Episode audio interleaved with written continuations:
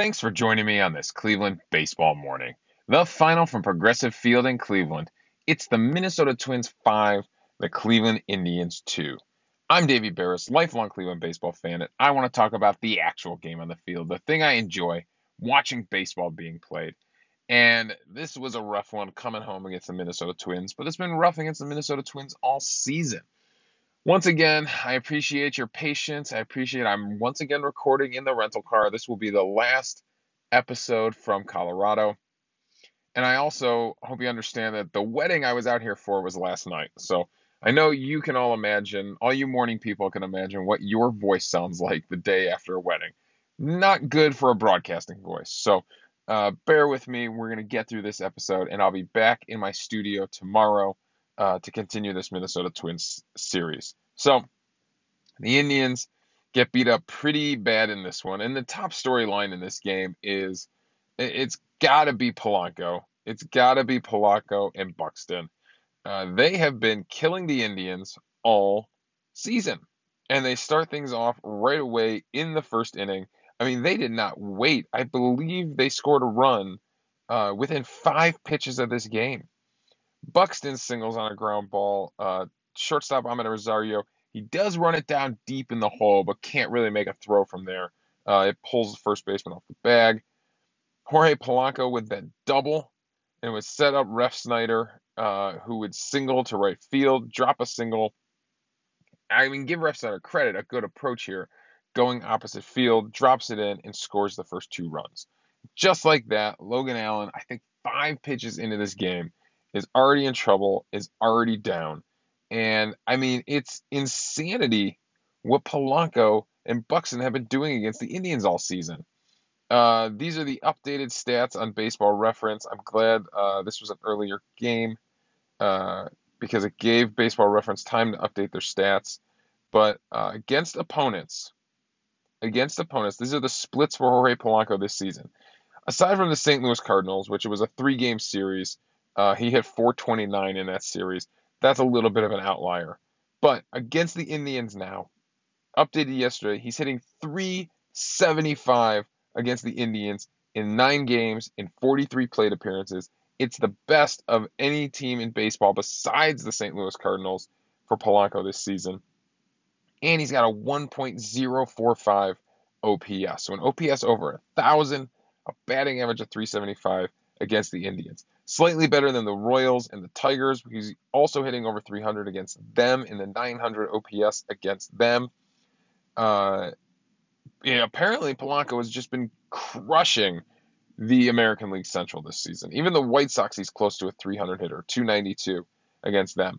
So absolutely destroying uh, the American League Central this season. Um, so yeah, so that's what's going on for Jorge Polanco. We have struggled against him all year. And then Byron Buxton, guess what? Same darn thing. Um, against the Cleveland Indians this year, he is, hang on, because baseball reference is jumping ads all over the place. Uh, against the Cleveland Indians this year. Now, Buxton has obviously been hurt, has not played a ton of games against anybody. Uh, he made it through six games against the Texas Rangers. Made it through six games against Milwaukee. He's only played in three games against Cleveland. Is that possible? 14 plate appearances, but he's hitting 643 against us with a 2.071 OPS, a 2,000 OPS. He's got three home runs, the most of any team he's faced, and two doubles, a nine hits and 14 plate appearances against the Cleveland Indians. So Buxton has absolutely been giving us fits in the games he's actually played in. So that's what those two guys are doing against the Cleveland Indians this season. It really is insanity that they're that good against us this season. And frankly, the Minnesota Twins have just been that good against us this season. The Twins are now uh, eight and five against us, or I should say, the Indians are five and eight against the Minnesota Twins with a negative 21 run differential. I mean, that basically wipes out, that evens out what we've done against maybe the Detroit Tigers, where we're 12 and 7 against the Tigers with like a plus 37 run differential against the Tigers. So, for as much as we've gained facing the Tigers, we've lost that much ground facing the Minnesota Twins this season. So back into this game, back into Logan Allen. It just felt like he was missing spots. Uh, in the post game, DeMarlo Hale said they were all over his fastball, so they really had to throw the slider a lot. If you look at the illustrator on Baseball Reference, um, the pitcher for uh, the opener is he the opener? Is he the starter? It was always going to be a piggyback game. Like they announced before the game that Ober was not going to go deep and that Pineda was going to piggyback off him. But it looked like Ober had a plan with his pitches here. The fastballs are all up, using both sides of the plate. The changeups break to the left from the catcher's view. The sliders break across the zone to the right. And the curveball he drops in a couple different spots. Like it looks like there is a plan to his pitching here. It does not look like that for Logan Allen. Logan Allen is all over the place. It does look like he's trying to stay away which I don't understand because Logan Allen, it seems like he's had success when he pounds the ball inside. But he's facing all right handed batters in this game. Does not face a lefty. And he's leaving sliders away. He's leaving changeups away. Now, I understand that they were all over his fastball. So they had to switch to um, some off speed pitches. And let's see here. Let's see where do these home runs come? I believe the home runs come on fastballs. So let's see here. Let's add that to the view. And the home runs given up by Logan Allen. Yep, the fastball up and away is what uh, Buxton got. Uh, that'd be later in the game. The fastball middle in uh, is what Polanco got that he turned on. Hits at 107.2 miles per hour. Buxton's was 103.1 uh, mile per hour exit velocity. So two fastballs turn into two home runs. So clearly they were sitting on that fastball so they had to go to some other things. Now he gives up a ton of doubles in this game, most of them to Polanco. But what pitches were they using to get the doubles? Uh, the off-speed pitches. Uh, a changeup away would turn into a double for Polanco. That would be uh, that was the first inning. The first inning he took a changeup, uh, and then it was a slider to Polanco would be the second double. So man, Polanco just doing all the damage here. Um, so it takes a changeup and a slider hits them for doubles. So that's what was going on there. Um, he, he just doesn't seem like he had a plan of attack. And when we go over to the uh, when we go over to the player breakdown here and take a look at his pitches, his pitch mix on the day, he actually throws more sliders than fastball on the day. I think we've seen this before from Logan Allen, where he's had to go to that slider. 29 sliders, 22 fastballs, 19 changeups, 11 curveballs, five sinkers mixed in there and not really great numbers on any of them as far as CSW goes. Uh, the sinker's a little bit of an outlier. He only threw it five times, got three called strikes, so it's a 60% CSW. Everything else is below 30%. So he's just not getting the strikes. I mean, they're all over it. They were fouling off the slider. That did help him out a little bit. There were eight foul balls, only five sliders put in play, but uh, it was not the same uh, for the fastball. Uh, and I think he was just having trouble locating it. I mean, DeMarlo Hale said they were all over his fastball. They only swung six times at his fastball, whiffed once, fouled off once, and put four in play. So I don't know if you could say they were all over his fastball. It sounds like he just wasn't locating his fastball. 22 fastballs, and he only they only swing six times at it. It doesn't sound like all over it to me. So those were the pitch mix from Logan Allen. It wasn't all bad from Logan Allen. He did have a few innings uh, a few quiet innings in this game, or, or, innings where he let one base runner on, but they get to him in that first inning for two runs. Uh, the second inning goes okay. He does give a single, but it does no harm. The third inning, Polanco comes back with that solo home run, uh, gives him three runs on the game. Uh, when would the Indians tie this thing up here? The Indians would tie this thing up in the fourth. So he gets through the fourth clean. They're down three nothing. And then Jose Ramirez and uh, Franmil Reyes back to back hits. A single from Jose Ramirez, actually a bunt single, taking the base, knowing that he's got to get on. A bunt single down the left field line to beat the shift. And then Franmil Reyes comes up, and uh, we'll talk about his at bat in a second. But he goes 104.7 mile per hour, home run to left field. The Franimal stays hot and uh, makes it a 3 to 2 game. Another solo home run in the top of the fifth, though. He gives one right back to Byron Buxton. Gives up one of those doubles to Polanco, but it doesn't turn into any damage. And then the sixth inning, they uh, they start singling at him. and Brent Rooker gets a single to start off the inning, and that would be the end for Logan Allen. While we're talking about the sixth inning, Garza comes in, and Jeffers and Arraez go opposite field singles. They're ground balls. DeMarlo Hale said in his postgame thing, hey, at least he was getting ground balls. You hope they'd be at somebody. Yes, DeMarlo, you do hope they would be at somebody. But one of the things about taking that opposite field approach is you usually get a pretty big hole to hit through. And that's exactly what happened for Jeffers and Arraez. They could just take nice, easy swings and poke it the other way, and it turns into the final run, the fifth run for the Minnesota Twins. So that's what was going on for Logan Allen. Yes, there were a couple of innings where he got out of it with no trouble. It's good that the home runs were solo home runs. I mean, if those were crooked numbers, this game would have really gotten out of control. At least it felt like the Indians were in it for a while. So that's my top storyline there. Logan Allen gives a serviceable performance, maybe we could say. Let's check out his final box score here as the MLB app loads.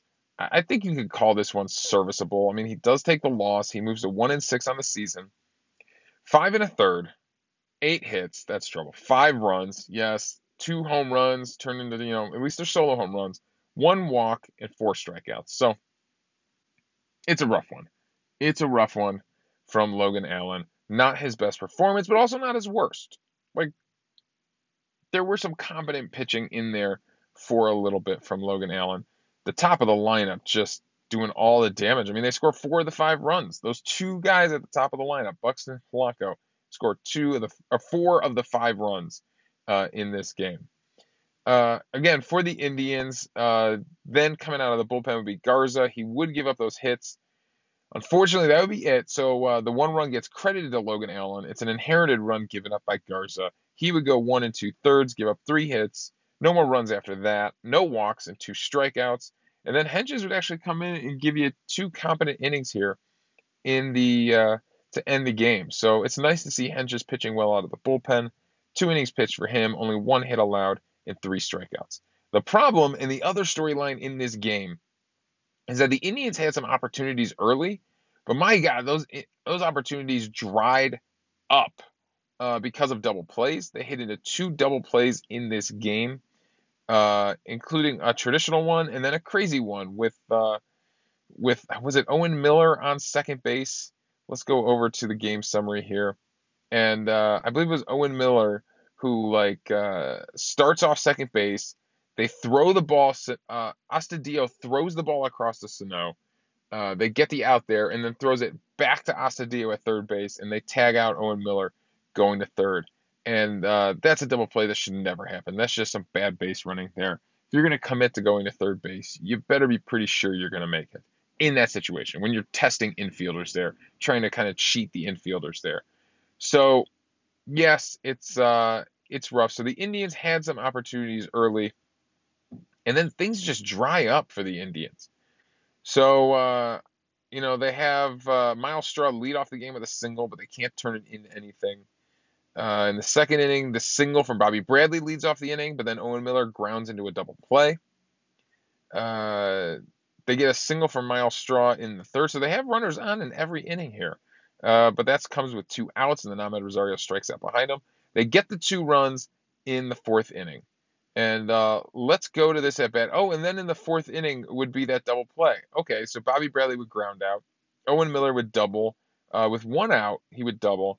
And then uh, Daniel Johnson would hit into that double play. That crazy third to first, back to third double play. Uh, Myles Straw and Amed Rosario would have back to back singles in the fifth, but that would come with two outs, and Jose Ramirez would pop out. And then this is the last, bait, last base runner for the Indians. Franmil Reyes would walk to start the sixth. That would be the last hit, base runner, anything offensively for the Cleveland Indians. So you want to get back into this game. It's a five to two game, not insurmountable against the Minnesota Twins bullpen. Their bullpen has collapsed plenty of times this season. They're they're not a great team, but Franmil Reyes' walk would be the last base runner for the Indians.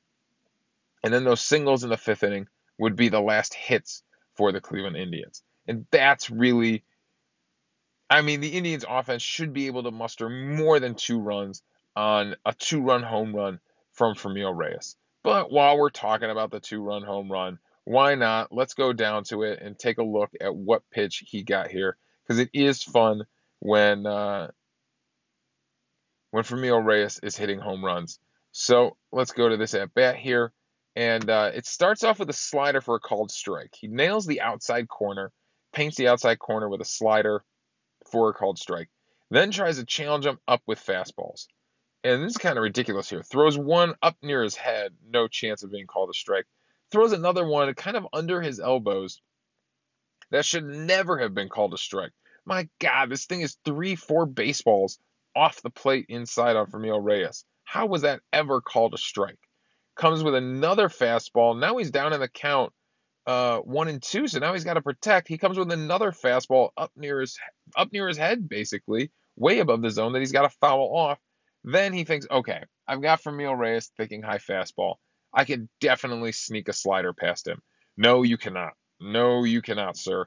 104.7 miles per hour, 423 feet absolutely crushes this slider, which is right down the pipe, just below the belt. Perfect spot for, for Reyes to crunch, and he hits his 27th home run of the season. That's your offensive highlight. That's it. I mean, that's it. That's all I got for you offensively. Um, those are the storylines of this game. Logan Allen uh, tried. He, he, gave an effort, went deep as deep as he could in this game. Uh, but the Indians' offense absolutely runs out of steam. And that would be it for the Indians on the day. Uh, MVP for the day. Oh, this is a t- oh god. Don't make me do this. Uh, Franmil Reyes does have the two-run home run. Myles Straw was three for four on the day. Uh, I'm kind of leaning towards Myles Straw. I'm kind of leaning, and he had the stolen base thrown in there, so I'm kind of leaning towards Myles Straw for MVP of the day. It's been a while since we've seen him have a three-hit day like that. So he was trying to set the table. He was he was doing everything he could from the leadoff spot to set the table. It just was not happening, including leading off the game with a hit. I mean, like I said in that first inning, uh, you know, gets a hit to set the table, and uh, Amed Rosario called on strikes. Jose Ramirez flies out. He steals second to try to make something happen, and then uh, Reyes flies out to right to end the threat. So uh, Straw was trying, so he gets MVP for the day. Frankly, if I'm being completely fair, MVP for the day was Jorge Polanco. I mean, this guy, four for five, the two runs scored, the RBI. They did strike him out once, but he had three doubles and a home run in this game. Three of those hits coming off Logan Allen, the last one coming off Garza.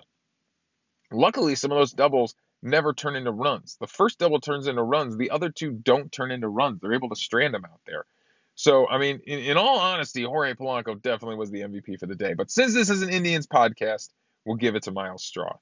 All right, coming up tomorrow, Indians fans, you better be excited for this one because Aaron Civale is back on the mound. The guy who at one point was leading Major League Baseball in wins.